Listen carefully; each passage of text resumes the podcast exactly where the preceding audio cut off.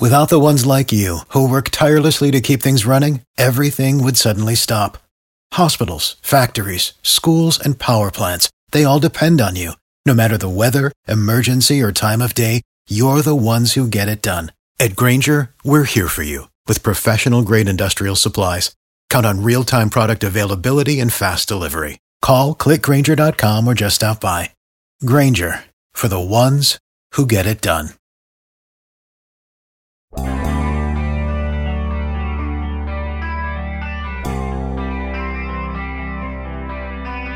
See, Jordan Addison isn't my issue. It's not about do you get Kenny Pickett's old receiver from college and make everybody happy and all that other stuff?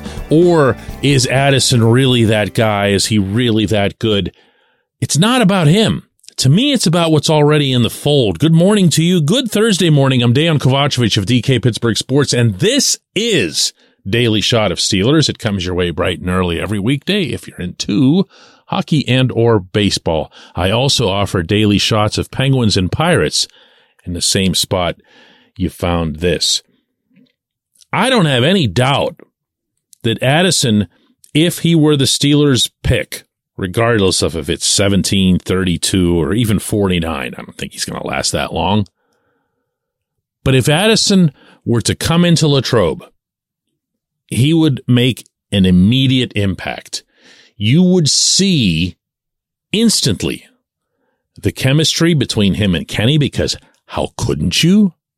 You would see the trust and you would also see a lot of footballs going his way, which is, can be a really, really big factor for a wide receiver. You know, just volume of throws, number of targets. So I don't have any doubt that Addison could be that guy. What I do have doubts about is one, whether or not that's the position you'd want to prioritize in this particular draft. And two, whether or not you've already got what you need at the position. And that, in turn, comes down to a Diontae Johnson thing. For me, it does anyway.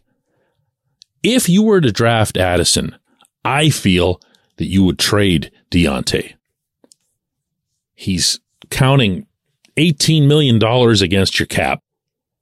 He's an eminently tradable commodity, meaning that there are exactly 31 other teams who would welcome his services, maybe even at that price. And, you know, you could use that cap space to address other more pressing needs. But that's the order in which this would have to occur. Not necessarily chronologically, like you got to trade Diontae now or something in front of the draft. You don't. But from the decision making standpoint, the thought process has to be about Diontae first. Is he the guy you want Kenny targeting more often than anyone else because I am here to tell you that if Diontae is part of this offense, he will be the most targeted player.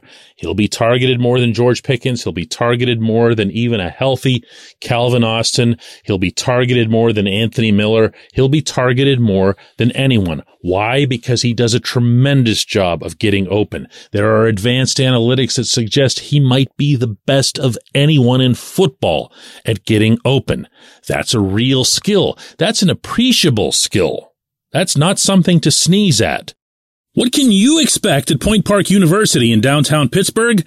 Respect, rigor, relevance. That's the Point Park pledge. You'll be treated with respect while being challenged and supported academically to graduate with career ready, relevant skills. Visit pointpark.edu to learn more. But for this offense and for this quarterback, if you were to bring in an Addison, Diontae's not going to be that guy. He's not going to be the guy who's targeted the most. And as such, his value is going to diminish, maybe nosedive. Especially because if he's targeted fewer times and has fewer catches, it'll be that much more magnified when he does that ridiculous running backward thing or worse, makes all kinds of drops in the biggest moments in the biggest games. So again, that's got to come first. That's got to come first. Is he the guy you want? Now, take that conversation to the next level. Because if Diontae is the guy you want, and he's about to waltz right into a contract year, then what are you doing? Do you really believe in him? Are you going to wait it out to see if he's going to get an extension? Because then he can just play the market and then he's the one holding the cards. You see how convoluted this gets? That's why I'm not even necessarily taking a stance here as it relates to Addison. Because if the Steelers, and I'm going to say this all the time to you guys, who have access to infinitely more information, both in terms of what we see on the field and the way players conduct themselves off the field and study and everything else. If the Steelers feel that Diontae is not their guy, then now would be a fine time to move him. If they feel that way, if they have a substantive reason other than, you know, wanting the shiny new toy that would make Kenny happy, if it's about Diontae, then yeah, you'd move him. And maybe you even move him at the draft. We see significant players change hands right there on that floor all the time. And of course, by doing it then or doing it beforehand, you have the added benefit of being able to apply those draft picks right now rather than a year from now. But I, I don't doubt at all that the Steelers would want Addison you know, all other things being equal and presuming they had other positions that they've feel that they've filled adequately. But once Diontae's out of the mix, once he's off your roster, or you've decided that you want him off your roster, now we're talking about a whole different scenario, right? Now we're talking about a need and the whole context changes. Now, all of a sudden, instead of saying, "Oh my God, they get they get wide receivers all the time. Every year, it's one of the top two picks."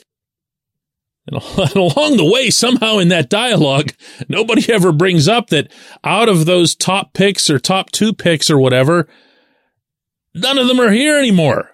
Juju Smith Schuster, second rounder, gone. Chase Claypool, second rounder, gone. Diontae could be gone. So what does it matter if they make wide receivers high picks year after year if they're not still around? Do you think, I'm asking you this now, not Mike Tomlin, not Omar Khan. Do you think that Diontae is going to get a third contract from this organization? Do you think that? My own answer is no. And in that event, what are we waiting for? Come back, J1Q. This segment of Daily Shot is brought to you by our good friends at Mike's Beer Bar. They're located on Federal Street, directly across from PNC Park. Mike has more than 500 beers on tap, including from more than 50 local breweries. Stop in and say hello. Tell Mike we sent you. Mike's Beer Bar,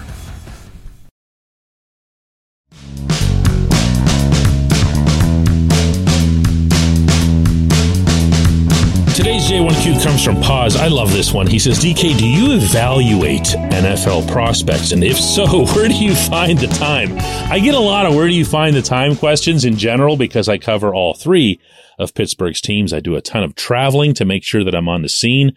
Where the Steelers are concerned, I'm at every game. I'm at a lot of practices. I'm at a lot of press conferences and everything else. So between that and doing four podcasts a day, and writing several columns every week and all kinds of other stuff that goes into running the editorial side of DK Pittsburgh Sports. Where do I find the time? I don't really know. I've lost all my hobbies. I've lost everything that was fun. I took a walk with my son across downtown to Eide's, the legendary comic book store on Penn Avenue for the new shipment of books that came in on Wednesday. And that's what we comic book people call them, by the way. They're just books. The books are in.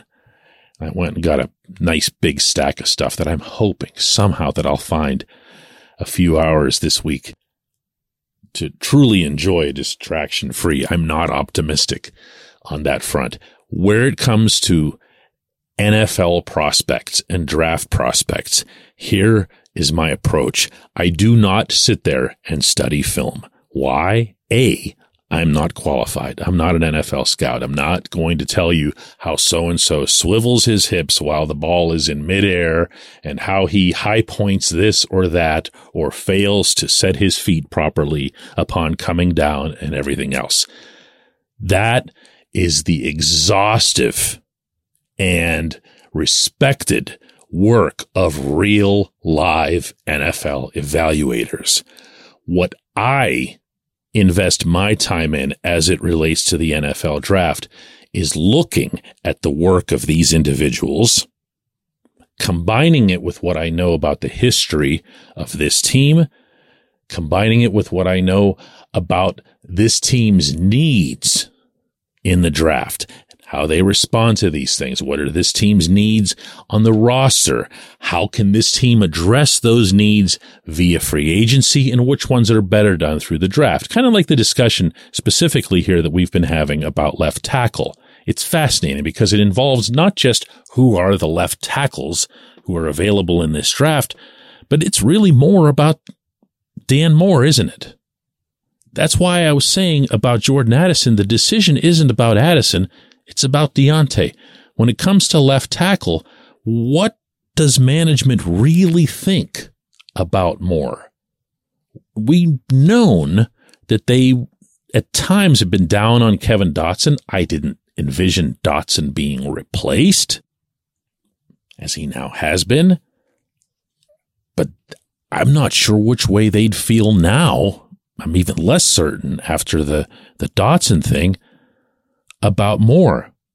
I have heard from them at times that they really like him. They really see him as the answer. They feel like he's getting better. He's getting smarter. He's getting more stable, taking fewer penalties. And he did take fewer penalties over the last two, three games. But when you see every other slot on the line being addressed beyond the one that would have seemed to be the most volatile, you can't help but wonder if they're not just saving that for left tackle. That's what I'm looking at, that kind of thing.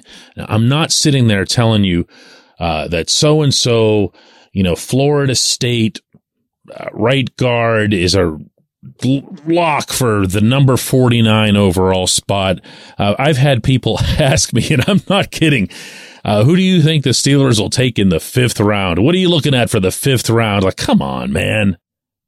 Who's doing that? And really, not to get weird about this, but what's the value of it? What's the value of it? Who's actually right on these things? Who's actually right on even a fraction of these types of things. Everyone loves mock drafts because you can look at it and at least begin to envision in your head what an overall class will look like. Or in the case of an overall mock draft, you know, how a first round or second round will play out after that. It's got to get pretty boring.